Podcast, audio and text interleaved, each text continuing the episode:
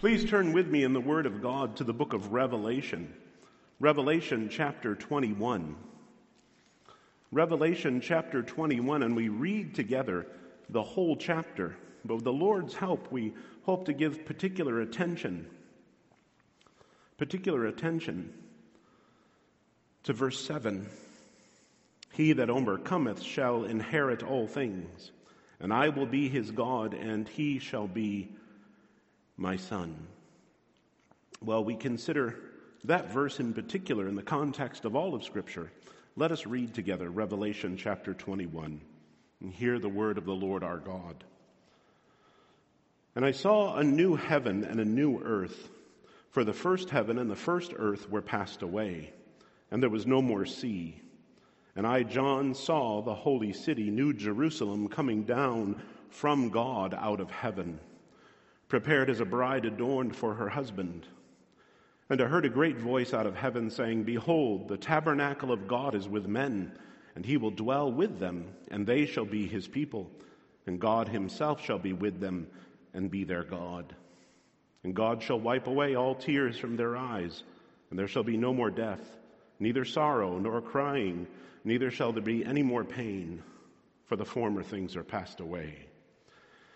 And he that sat upon the throne said, Behold, I make all things new.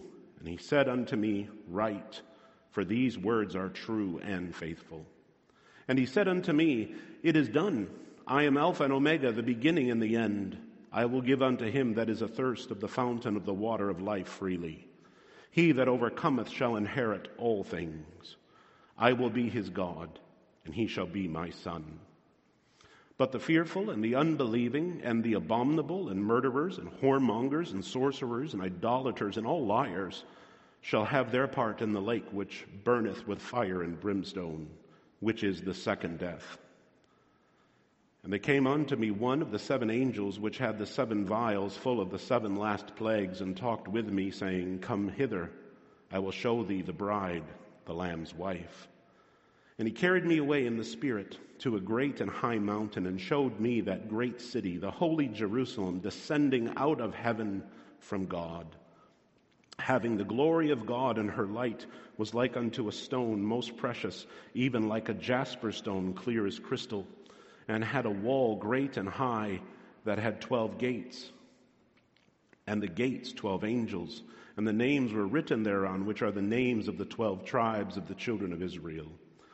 On the east, three gates, on the north, three gates, on the south, three gates, and on the west, three gates. And the wall of the city had twelve foundations, and in them the names of the twelve apostles of the Lamb. And he talked with me, he that talked with me had a golden reed to measure the city and the gates thereof, and the wall thereof. And the city lieth four square, and the length is as large as the breadth. And he measured the city with the reed, 12,000 furlongs. The length and the breadth and the height of it are equal. And he measured the wall thereof an hundred and forty and four cubits, according to the measure of a man, that is, of the angel. And the building of the wall of it was of jasper, and the city was pure gold, like unto clear glass. And the foundations of the wall of the city were garnished with all manner of precious stones. The first foundation was jasper, the second sapphire, the third a chalcedony, the fourth an emerald, the fifth sardonyx, the sixth sardius, the seventh chrysolite, the eighth beryl, the ninth a topaz, the tenth a chrysoprase, the eleventh a jacinth, the twelfth an amethyst. And the twelve gates were twelve pearls. Every several gate was of one pearl, and the street of the city was pure gold, as it were transparent glass. And I saw no temple therein, for the Lord God Almighty and the Lamb are the temple of it. And the city had no need of the sun, neither of the moon to shine in it. For the glory of God did lighten it, and the Lamb is the light thereof. And the nations of them which are saved shall walk in the light of it. And the kings of the earth do bring their glory and honor into it. And the gates of it shall not be shut at all by day, for there shall be no night there. And they shall bring the glory and honor of the nations into it, and there shall in no wise enter into it anything that defileth, neither whatsoever worketh abomination or maketh a lie, but they which are written in the Lamb's book of life. And thus far, our reading of the inspired, inerrant, and infallible word of our God. May the Spirit of our Lord Jesus Christ add his blessing to the reading of his word this evening. You ever look at the world? Maybe you look at your family. Maybe you look at your work. Maybe you look at your health. And you think to yourself, what is God doing? You just don't know. It just doesn't make sense. You don't understand what the Lord is up to.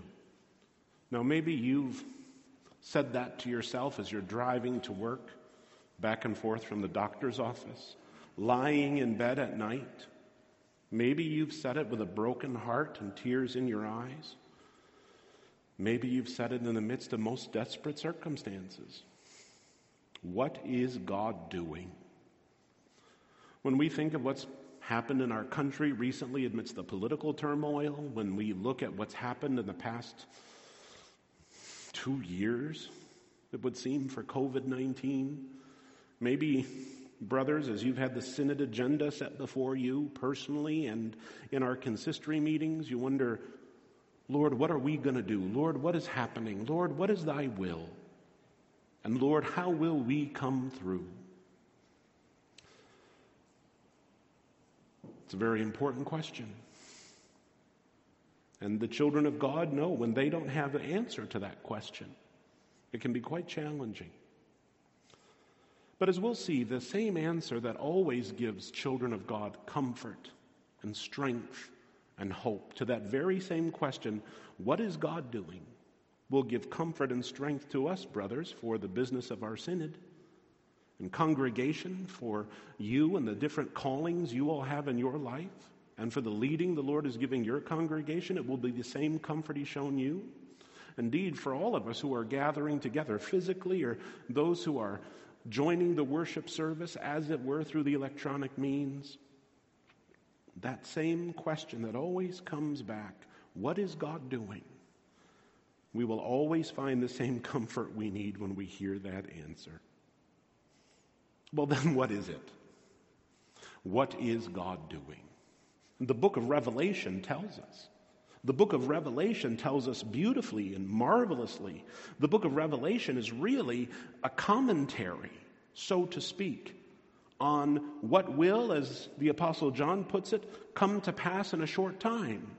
From the time of his writing and we could say, even according to the contents and the cycles of the book itself, from the time of the Lord Jesus' first coming to the time when he comes again.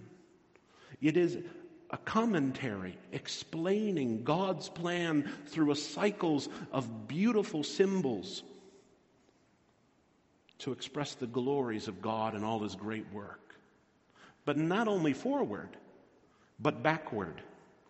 We could go through the book of Revelation and see it not only the explanation and commentary on what God is doing now and yet to come, but on what has happened in the past. To use the language of the book itself, the lion has roared, and the people have seen the slain lamb. Boys and girls, do you remember the lion when he is first mentioned in that blessed prophecy? The lion of the tribe of Judah and as the scriptures say, when that lion roars, how can men not prophesy? We can think back to the very beginning of the garden when there is the blessed prophecy that though the serpent strike at the heel, his head will be crushed by the seed of the woman.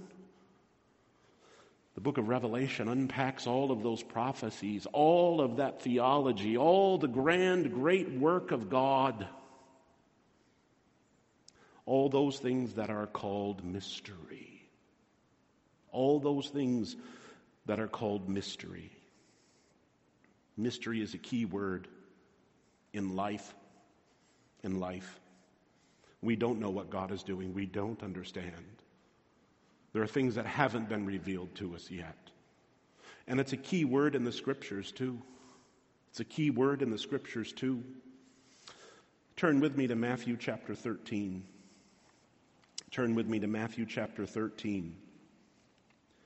And in the context of his parabolic ministry as he speaks these words that reveal and conceal according to the prophecy of Isaiah and the Word of God. Our Jesus says in Matthew chapter 13, verse 11, He said unto them, Because it is given unto you know the mysteries of the kingdom of heaven, but to them it is not given. The parables are the proclamation of the kingdom of heaven. Indeed, from the very beginning of the scriptures has been, as we'll see through the course of our message, the coming of the kingdom of heaven and the great and grand work of the Lord Jesus Christ in bringing that kingdom. The same language is used in Mark chapter 4, verse 11, and Luke chapter 8, verse 10. And turn back with me to the book of Revelation. The same language of mystery is used there. In fact, I hope you would understand through your own reading of the book of Revelation how mysterious it can be but in the midst of its mystery, as those things signified in it bring such clarity, as the Spirit opens our eyes, much like the Lord Jesus did with his apostles. In the book of Revelation, chapter 1, verse 20, the mystery of the seven stars which thou sawest in my right hand, and the seven golden candlesticks. The seven stars are the seven angels of the churches, and the seven candlesticks which thou sawest are the seven churches. Here is the mystery of the Lord Jesus in the midst of his people. Here is the King in the midst of his blessed kingdom. And then further, turn with me now to Revelation chapter 10, verses 6 and 7 to Revelation chapter 10, verses 6 and 7. And swear by him that liveth forever and ever, who created heaven and things that are in, and earth and the things that are in, and the sea and the things which are therein, that there should be time no longer. But in the days of the voice of the seventh angel, when he shall begin to sound, the mystery of God shall be finished, as he hath declared to his servants, the prophets. What is this mystery? It was declared through the prophets. The imagery of the book through its cycles goes back, we could say, just by one example to Revelation chapter 5, as the lion of the tribe of Judah, the lamb who was slain, is found worthy to open the book, to take the scroll from the Father, and the rest of his glorious plan can unfurl and find its realization. The mystery of God's work and bringing his kingdom. We'll consider that further, but we need to note that language of mystery isn't just used by the Lord Jesus. It isn't just used by the Apostle John in the book of Revelation. The Apostle Paul uses it all the time. And whether we took the time to consider many different examples, but we won't, for later on you can consider Romans chapter 11, 25 and 26, and Romans chapter 16, 25 and 27 he uses the same word, mystery. He uses that same idea of mystery. Paul to emphasize the glorious plan of God's work of having a people and bringing together Jew and Gentile.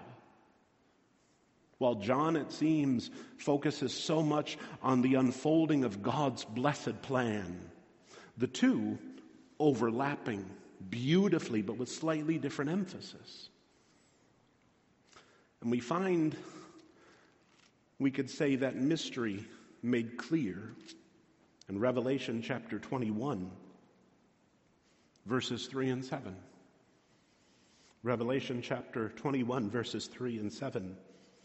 We'll consider how this is indeed clearly what God is doing, not only in the context of the book of Revelation briefly, but further through the rest of Scripture to see what God's purpose is how he carries out that purpose according to his own plan. And, brothers and sisters in the Lord, our place in it.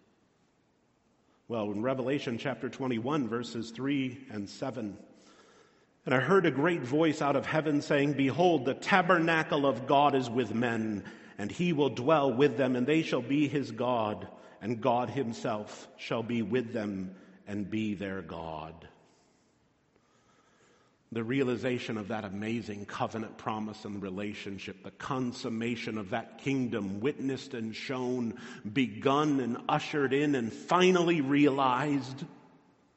that great promise from so long ago come to completion.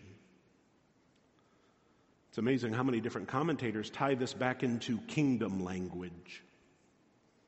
But whenever there is covenant language, whenever there is kingdom language, we are talking about a special relationship between God and his people. And to call it covenant is certainly accurate, perhaps abstract to some. But there's another word for it that shows the results of that blessed relationship, and that is in verse 7. That is sonship, that is adoption. He that overcometh shall inherit all things, and I will be his God, and he shall be my son. There seems to be an amplification of the idea of kingdom in the realization of adoption. And this runs through the scriptures, as we will see. But notice that is also the answer to our question in the beginning. What is God doing? He is building his kingdom. What is God doing? He is redeeming his family. What is our blessed Father doing? He is making sons through the work of his Son.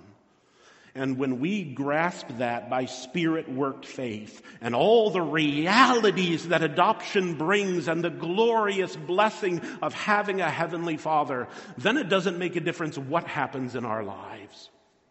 It doesn't make a difference what the government does or doesn't do to us. It doesn't make a difference what diseases or plagues may scavenge. It doesn't make a difference what satanic plots may unfold. It doesn't make a difference what may happen because we know what God is doing. And as we'll see further, just like perhaps we as children didn't need to understand what our mothers and fathers were doing as long as they were there to hold us, as long as they faithfully provided for us, we can be at peace. We see this, this blessing of what God is doing in making sons through the work of His Son as His ultimate purpose. As His ultimate purpose.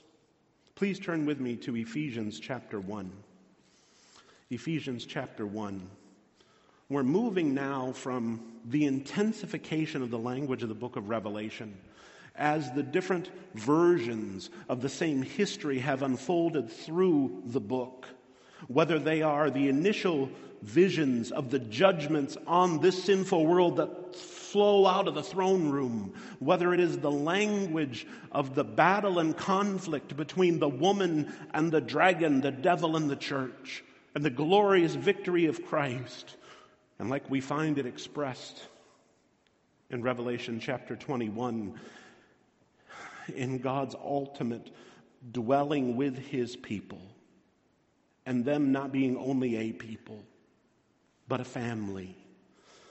We see as the intensification of the language of Revelation would move on, we see this spoken clearly by the Apostle Paul. We'll consider three different examples. The first one from Ephesians 1 beginning at verse 3 and reading as far as verse 12. Blessed be the God and Father of our Lord Jesus Christ, who hath blessed us with all spiritual blessings in heavenly places, according as he hath chosen us in him before the foundation of the world, that we should be holy and without blame before him in love, having predestinated us unto the adoption of children by Jesus Christ to himself, according to the good pleasure of his will, to the praise of the glory of his grace, wherein he hath made us accepted in the beloved, in whom we have redemption through his blood for the forgiveness of sins, according to the riches of his grace. Wherein he hath abounded toward us in all wisdom and prudence, having made known unto us the mystery of his will according to his good pleasure, which he hath purposed in himself, that in the dispensation of the fullness of times he might gather together in one all things in Christ, both which are in heaven and which are in earth, even in him in whom also we have obtained an inheritance, being predestinated according to the purpose of him who worketh all things after the counsel of his own will, that we should be to the praise of his glory, who first trusted in Christ. In whom ye also trusted after ye heard the word of truth, the gospel of your salvation, and whom also after that ye believed, ye were sealed with the Holy Spirit of promise same glorious emphasis. God sovereignly bringing to pass His will, the great mystery being realized as the counsel of God is unfolded, and that is that He will have Himself a people, He will have Himself a family, and He will do it through the work of His Son. Same beautiful imagery explained perhaps in another way, in richer depth, greater complex- complexity in Ephesians chapter 1. Turn with me to Galatians chapter 4. Galatians chapter 4, where we find again in the language of the Apostle Paul this global emphasis, or rather, I should say, this universal emphasis.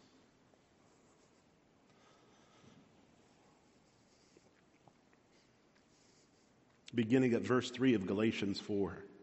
Even so, we, when we were children, we were in bondage under the elements of the world. But when the fullness of time was come, what an idea that is, is it not? The fullness of time. When it was the right time. When it was the time of times. When it was the time when all things would turn on the hinge and be realized. In the fullness of time, God sent forth his Son, made of a woman made under the law. Why? Why did Christ come? Why humiliate himself by coming under the law? Why be incarnate to keep that law? To redeem them that were under the law. Why were they redeemed? Why were they brought back?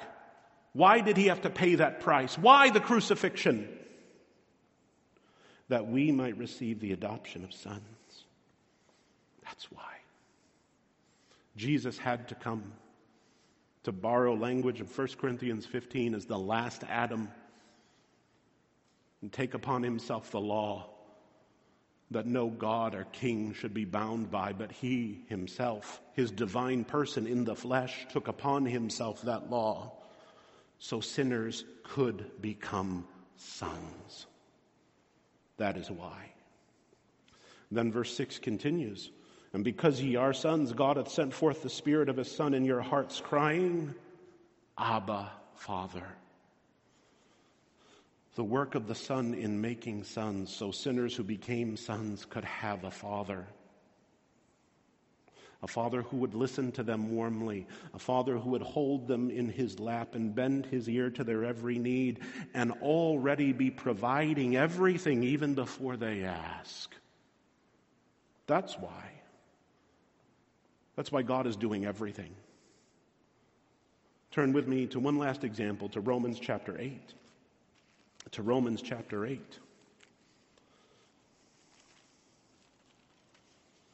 I hope Romans chapter 8, verse 28 is a tremendous comfort to you as a child of God. It's a verse, if I'm not careful, I quote in almost every sermon. It's a verse I think of myself almost every day. But where is the reason for its comfort? That comes in the verses that follow. In verse 28 of Romans 8, and we know that all things work together for the good to them that love God, to them who are the called according to his purpose. For whom he did foreknow, he also did predestinate. And follow the reasoning with me. This is where all the comfort is. All things will work together for the good of them that love God, to them who are the called according to his purpose. How? Why? For whom he did foreknow, God knew them and chose them and loved them from eternity. He also did predestinate. He sovereignly, he sovereignly chose to bring to pass what he knew and loved. To be conformed to the image of his son. Now, the last step of the reasoning. Therefore, known they're predestined to be in the image of his son. Why? here is the basis for all the comfort.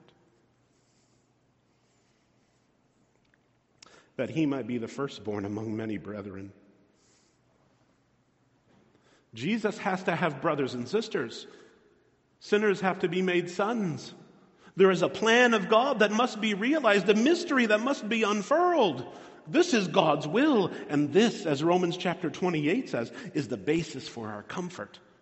God's love, God's calling, God's foreknowing, God's predestinating, all marvelous, rich, sovereign, comforting concepts to the child of God.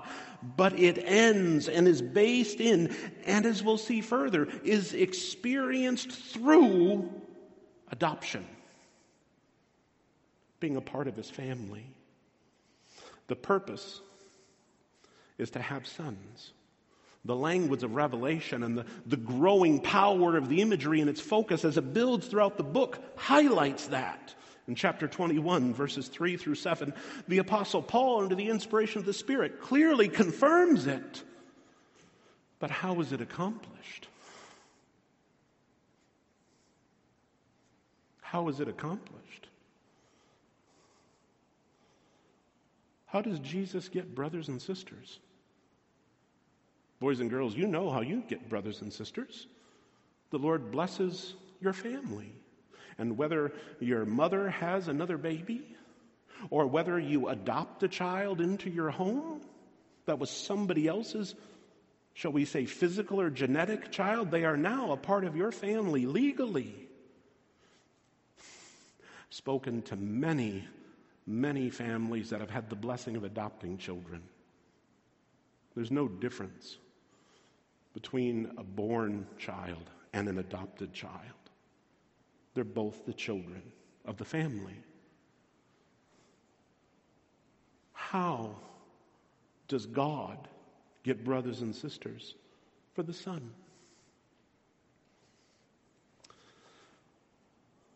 Long ago in the Garden of Eden,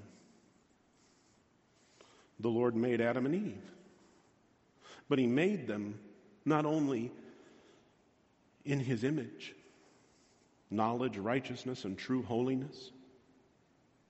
They made them in his image as rational and moral creatures. But then he condescended to them and entered into a covenant and said, I will reward you with eternal life.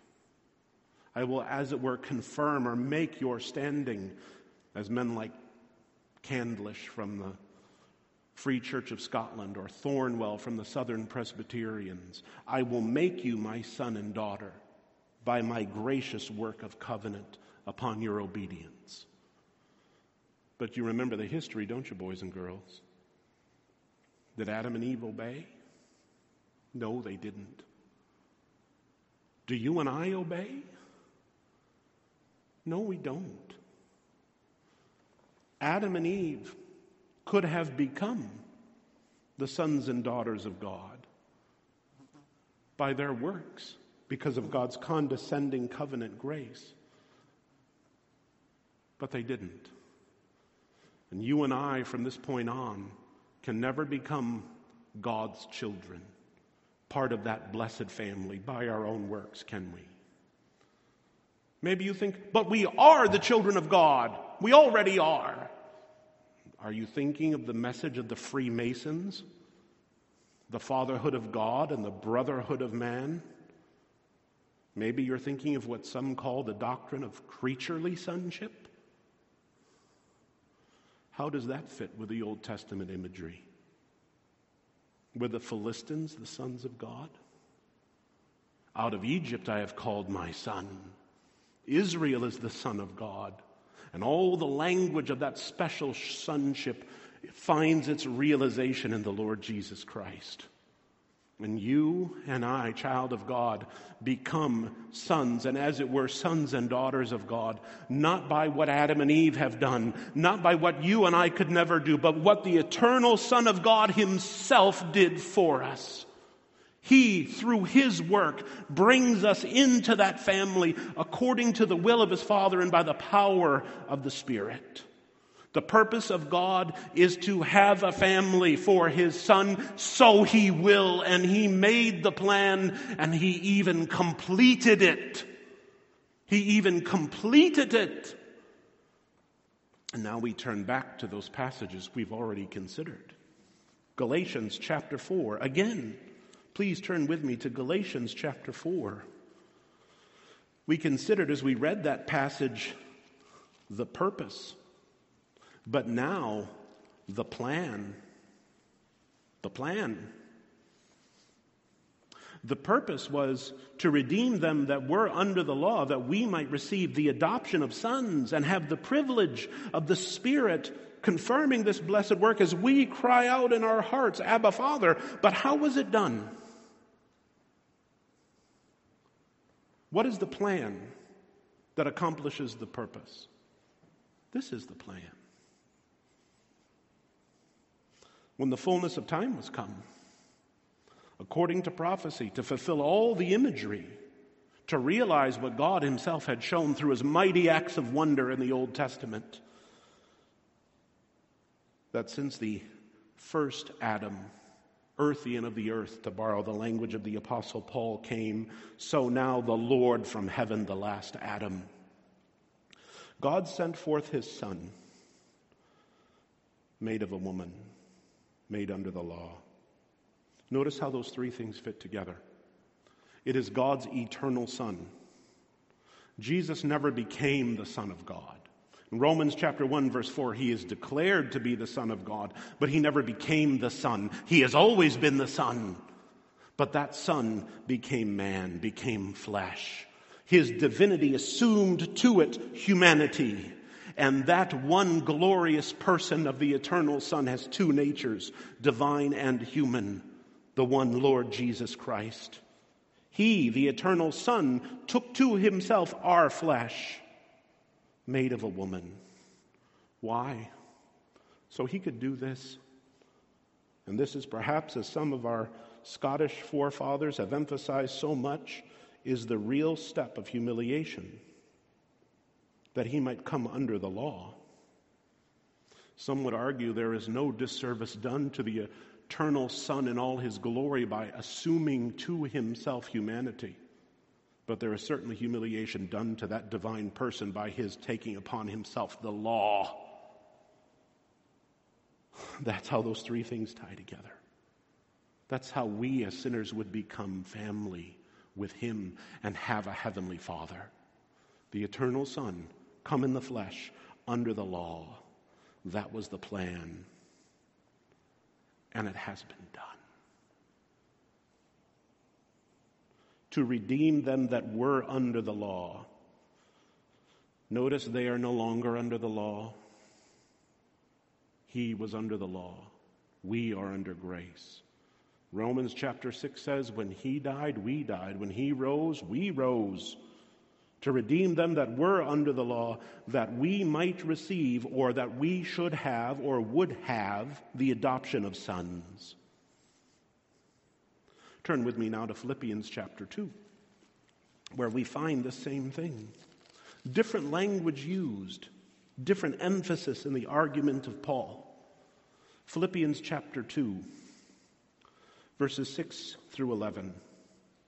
And here in this, we certainly see the glory due the eternal Son of God because of the work he has done who being in the form of God, Philippians chapter 2 verse 6, who being in the form of God thought it not robbery to be equal with God, but made himself of no reputation and took upon him the form of a servant and was made in the likeness of men. And being found in fashion as a man, he humbled himself and became obedient unto death, even the death of the cross. Wherefore God also hath highly exalted him and given him a name which is above every name, that the name of Jesus, rather that at the name of Jesus every knee should bow of things in heaven and things in earth and things under the earth, and that every tongue should confess that Jesus Christ is Lord to the glory of God the Father. Wherefore, my beloved, as ye have always obeyed, not as in my presence only, but now much more in absence, work out your own salvation with fear and trembling. For it is God which worketh in you both to will and to do of his good pleasure. The work is done. Every knee must bow. All praise will be given. Our service is required of us as those who have been redeemed and made a part of that family. Let me ask you another question to confirm it to you yet another way. What did the Lord Jesus say just before he ascended up into heaven? What did he say?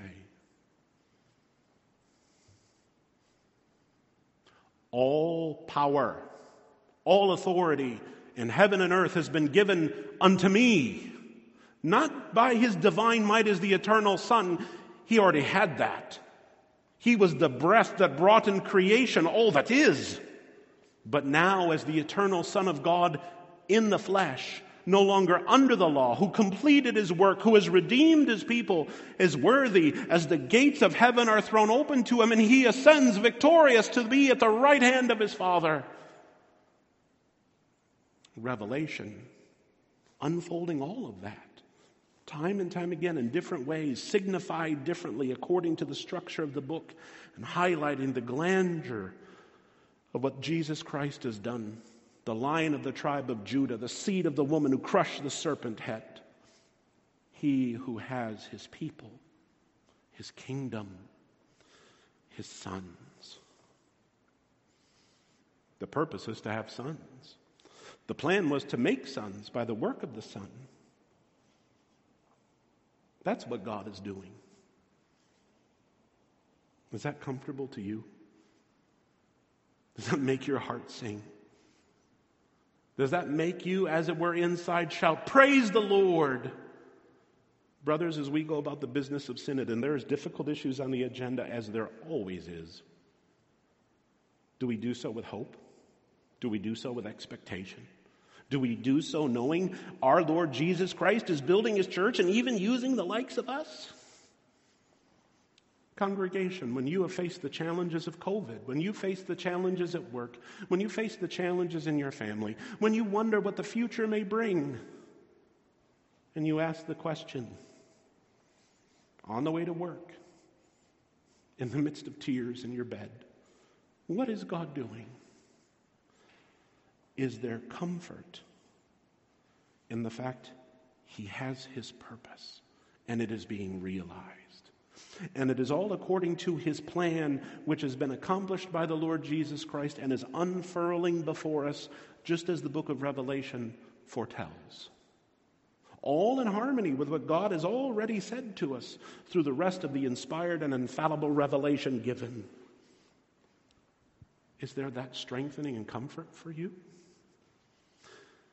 If not, perhaps it's because you've forgotten your place in it.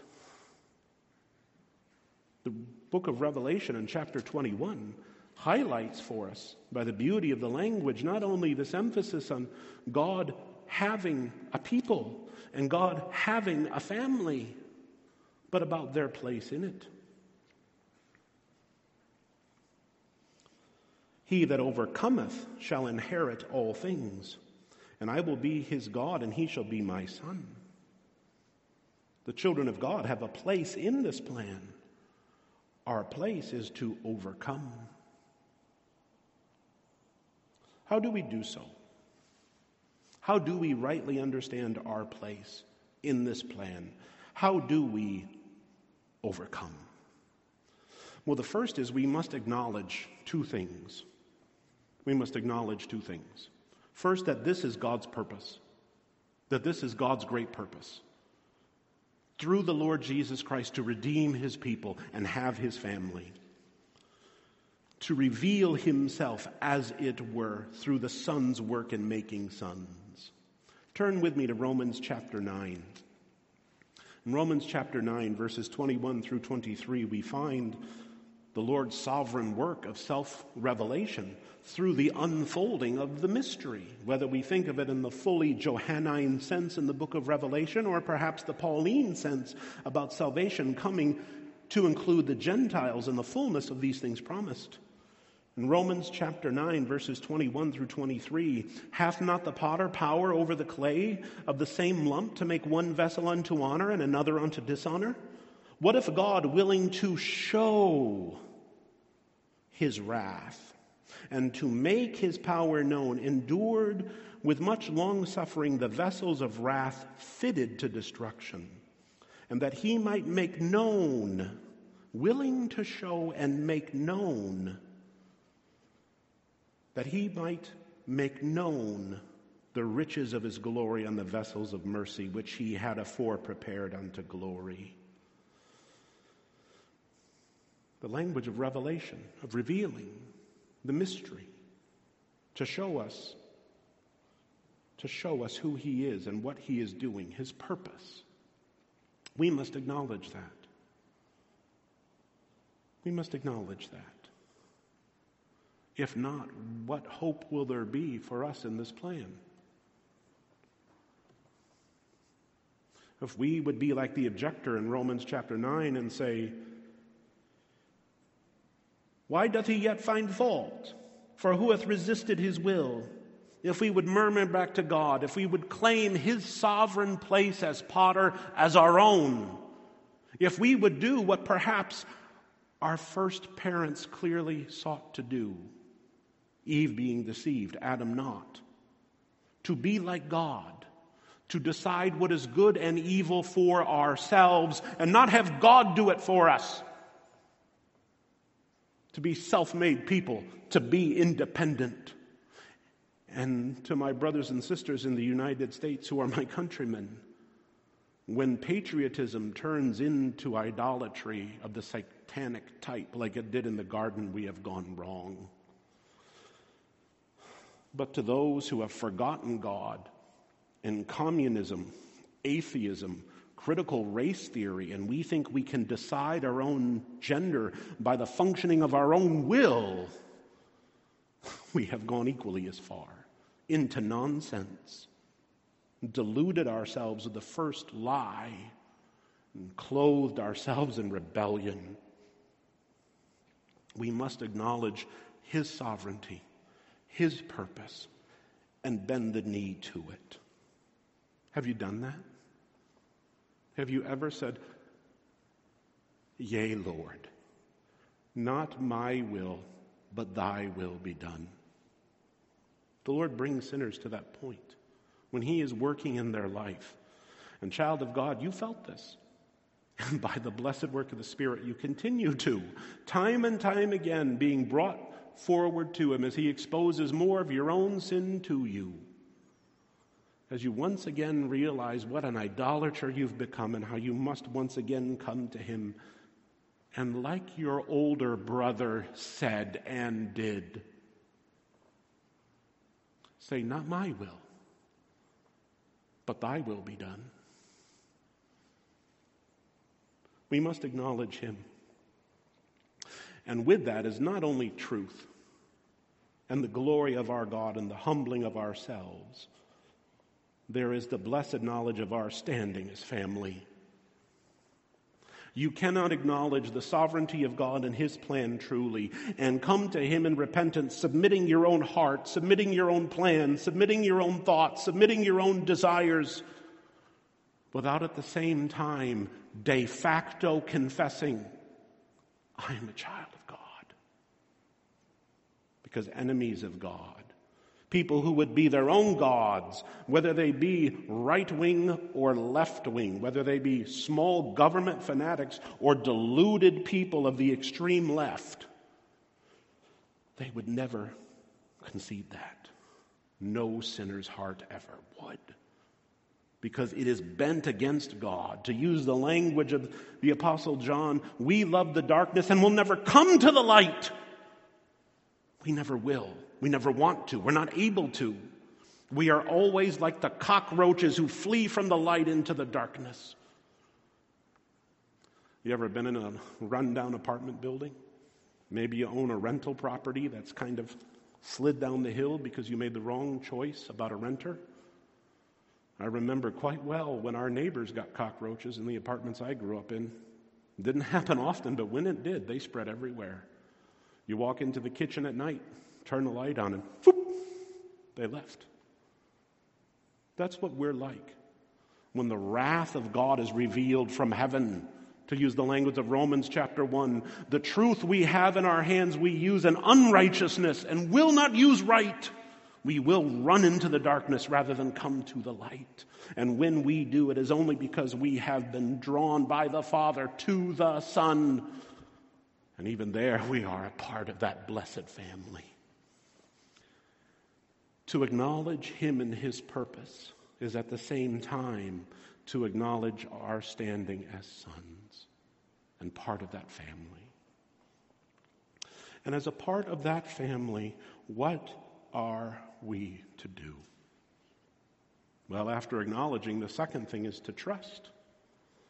This is what our older brother would like us to do. Please turn with me to the Gospel of Matthew, chapter 6. The Gospel of Matthew, chapter 6.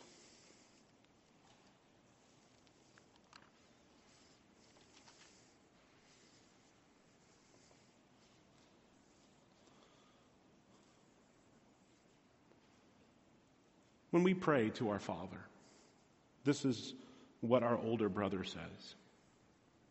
But when ye pray, use not vain repetitions as the heathen do, for they think they shall be heard for their much speaking.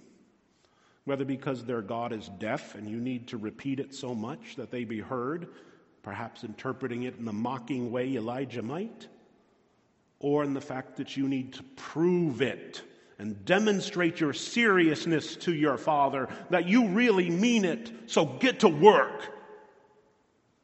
Jesus condemns that interpretation.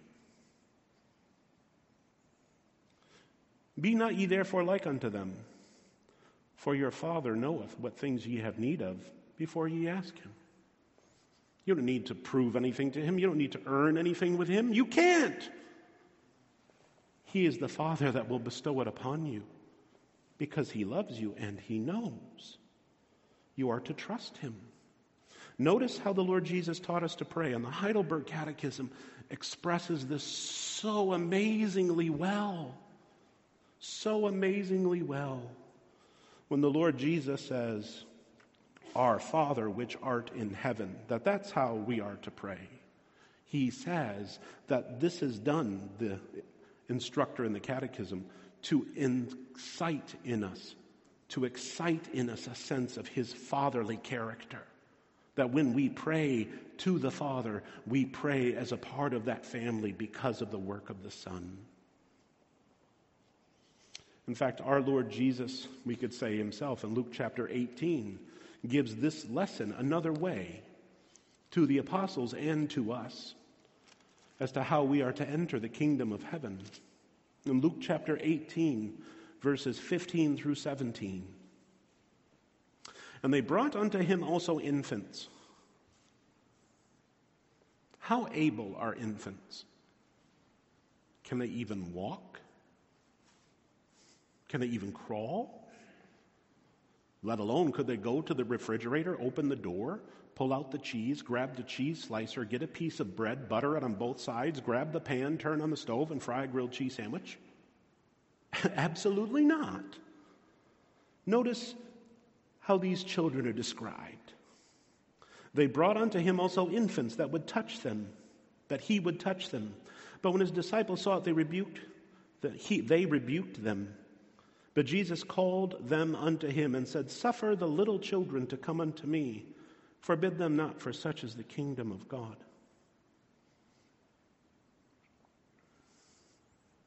Infants and little children who can do nothing for themselves. I've been blessed with a little girl, my sixth child, who's going to turn two and she can walk, but that's about it.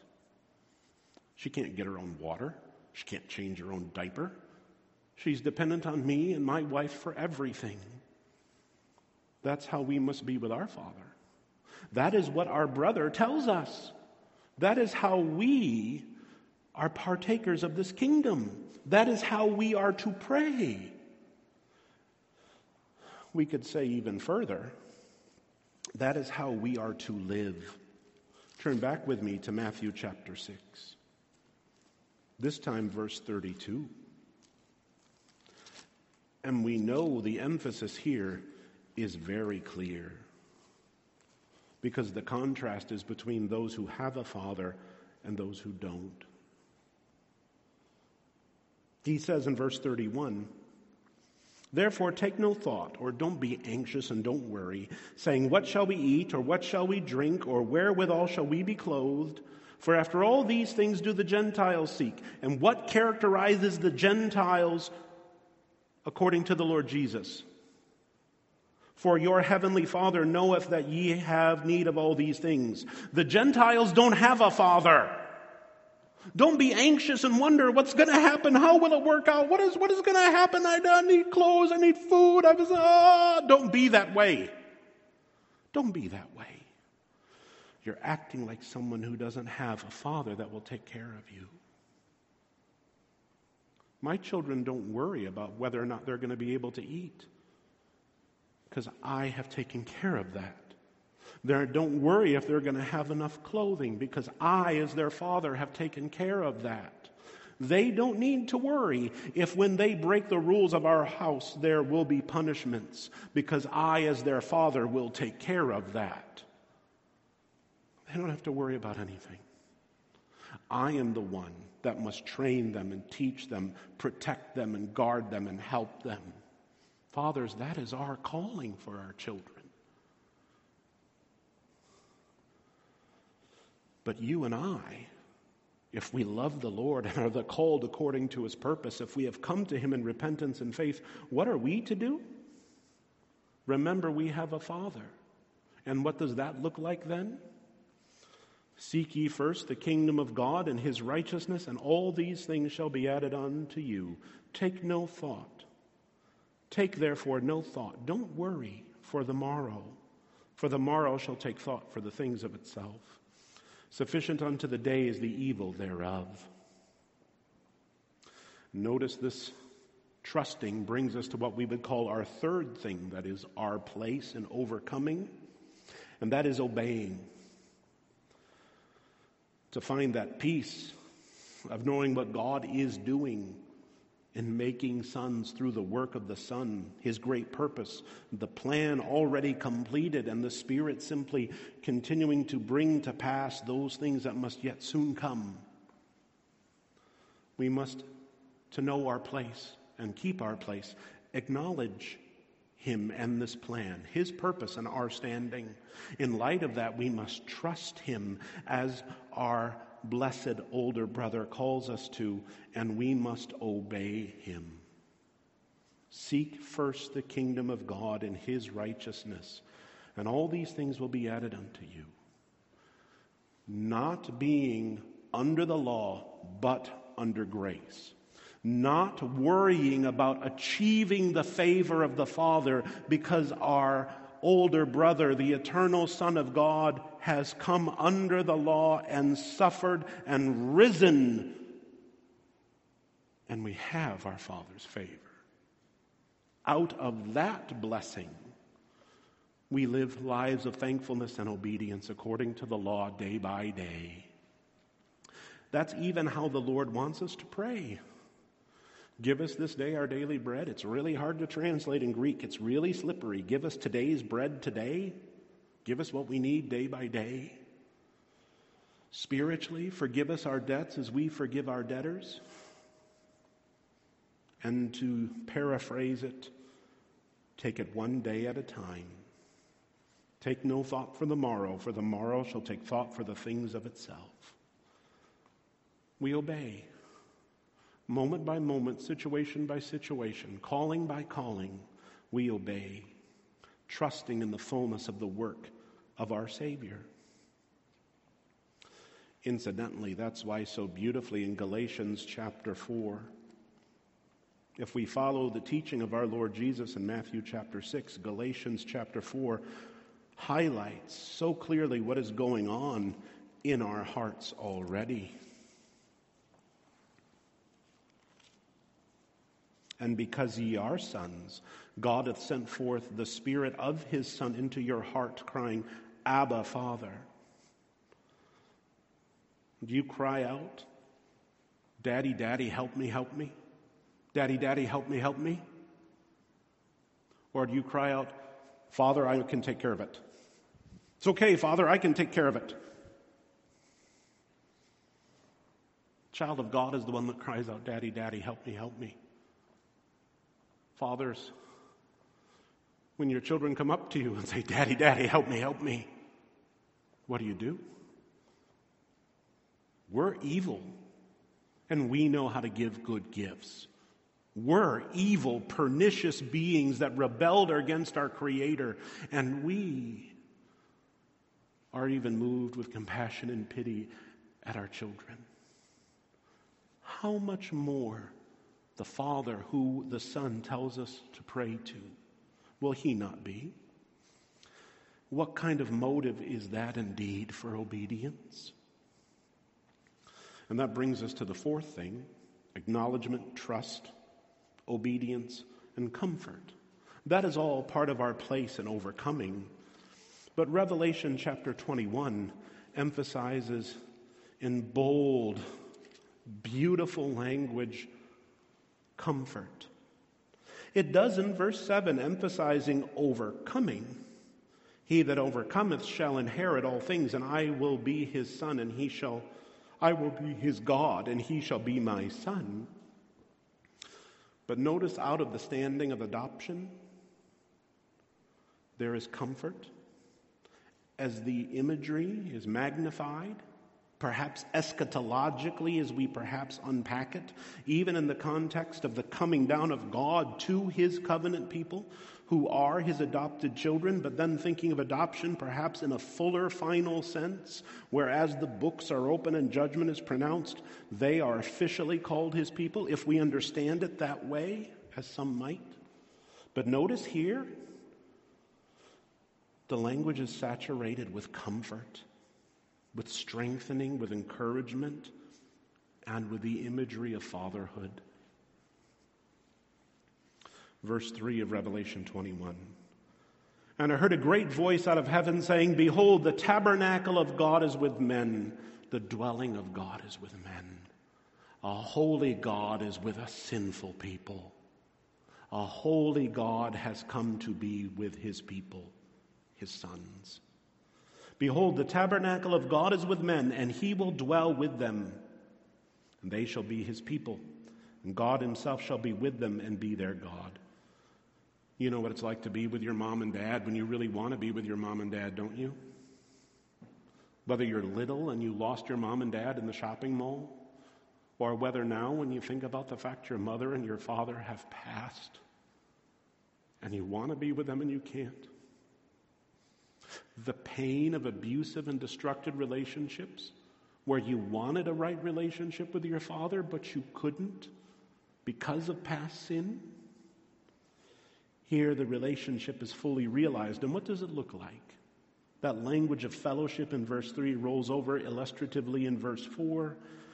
And God shall wipe away all the tears from their eyes, and there shall be no more death, neither sorrow nor crying, neither shall there be any more pain, for the former things are passed away. What does the Father not take care of in those verses? Wipe away the tears, death itself gone, sorrow gone, crying gone, and pain. All those things have passed away. There's comfort there, isn't it? This is what we are living in now. The structure of the book of Revelation emphasizes that. We are living in these last days as the book cyclically unpacks with greater and greater signification and imagery and different concepts as they build throughout the book and culminates in God's glorious work of His keeping His covenant, of His redeeming His people, of His having His family, the Son doing His work and making sons. And as we wait for His blessed return, no matter what challenge, synodically, congregationally, familially, we do so taking comfort in what our God is doing and what our God has done as we remember our place before Him, acknowledging, trusting, obeying, and taking the comfort we so greatly need.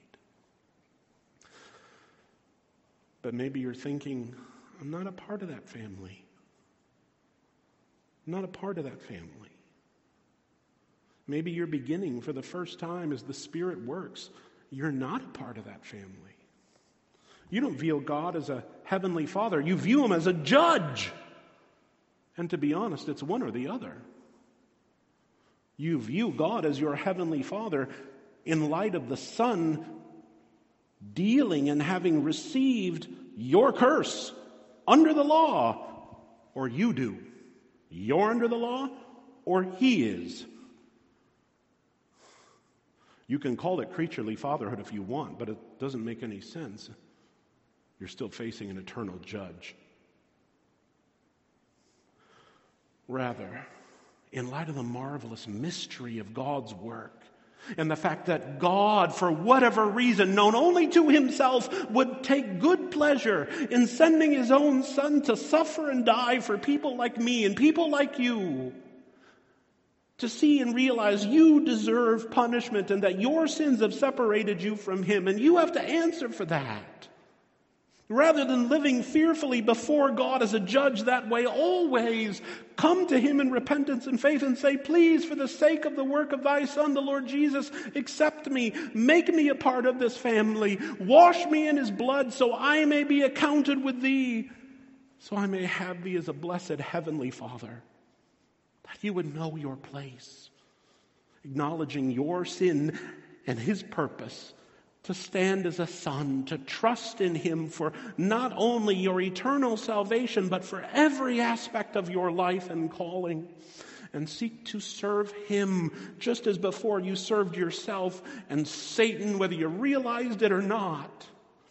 And trust in the blessed supply of your God, His purpose, His plan, and our place Congregation, that's what God is doing. Brothers at Synod, this is what our God is doing. And that should fill us with hope. That should fill us with courage. That should fill us with encouragement no matter what they do.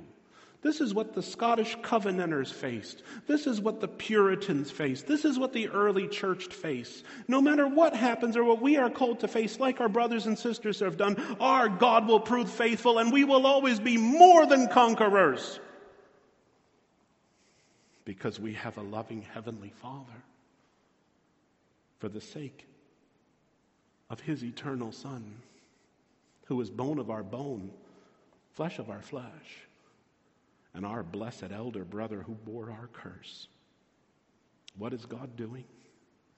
Amazing things as He is making Himself His family by turning sinners into sons. Amen. Let us pray. Our Lord and our God, our great heavenly Father, we thank thee for thy purposes in all things. Lord, the scriptures reveal so much to us, and Lord, they are too high for us and beyond us. But Lord, thy people confess they are filled with comfort for them. For those, Lord, who do not know thee, blessed Father, draw them to the Son. Make them saints and sons in the work of the Son. Declare them righteous and justify them so they may be a part of this blessed family. And we pray, Spirit, that would sanctify us, that we would live evermore out of our standing as sons and daughters.